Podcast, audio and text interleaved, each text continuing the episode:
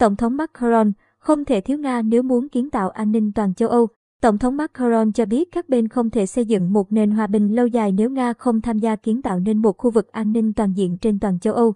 Phát biểu tại buổi vận động tái tranh cử ở xã Poissy, thuộc tỉnh Ivalois, Pháp, hôm mùng 8 tháng 3, Tổng thống Pháp Emmanuel Macron cho rằng các bên không thể xây dựng một nền hòa bình lâu dài nếu Nga không tham gia kiến tạo nên một khu vực an ninh toàn diện trên toàn châu Âu. Vì thế, Nga và người dân của quốc gia này cần được đối xử một cách tôn trọng, theo đài RT.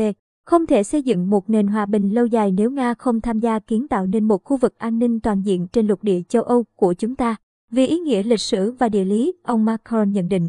Ông Macron cho rằng trách nhiệm của tất cả các nước trong khu vực châu Âu là giữ gìn tất cả những giá trị mà chúng ta có thể bảo tồn.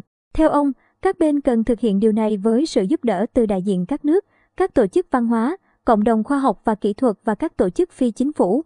Chúng ta phải duy trì đối thoại với các nhà lãnh đạo Nga và Belarus, ngay cả khi phải nêu rõ những điểm khác biệt với nhau.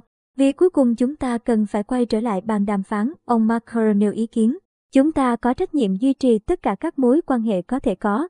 Và nhiệm vụ của tôi là tiếp tục trao đổi với các nhà lãnh đạo, ông Macron nói, nhấn mạnh rằng đất nước Nga và người dân nước này cần được đối xử một cách tôn trọng. Tổng thống Macron cũng đồng thời kêu gọi các bên làm mọi thứ để ngăn chặn căng thẳng leo thang ở Ukraine. Trước đó, vào ngày mùng 3 tháng 3, một phụ tá của Tổng thống Pháp cho biết ông Macron tin rằng điều tồi tệ nhất sẽ đến ở Ukraine sau cuộc điện đàm kéo dài 90 phút giữa ông với người đồng cấp, Nga Vladimir Putin. Theo vị phụ tá, ông Macron kêu gọi người đồng cấp Nga tránh gây ra thương vong cho dân thường và cho phép tiếp cận nhân đạo. Thêm rằng Tổng thống Pháp sẽ lại thúc đẩy các biện pháp trừng phạt bổ sung đối với Nga, đồng thời phủ nhận mọi căng thẳng giữa hai nhà lãnh đạo.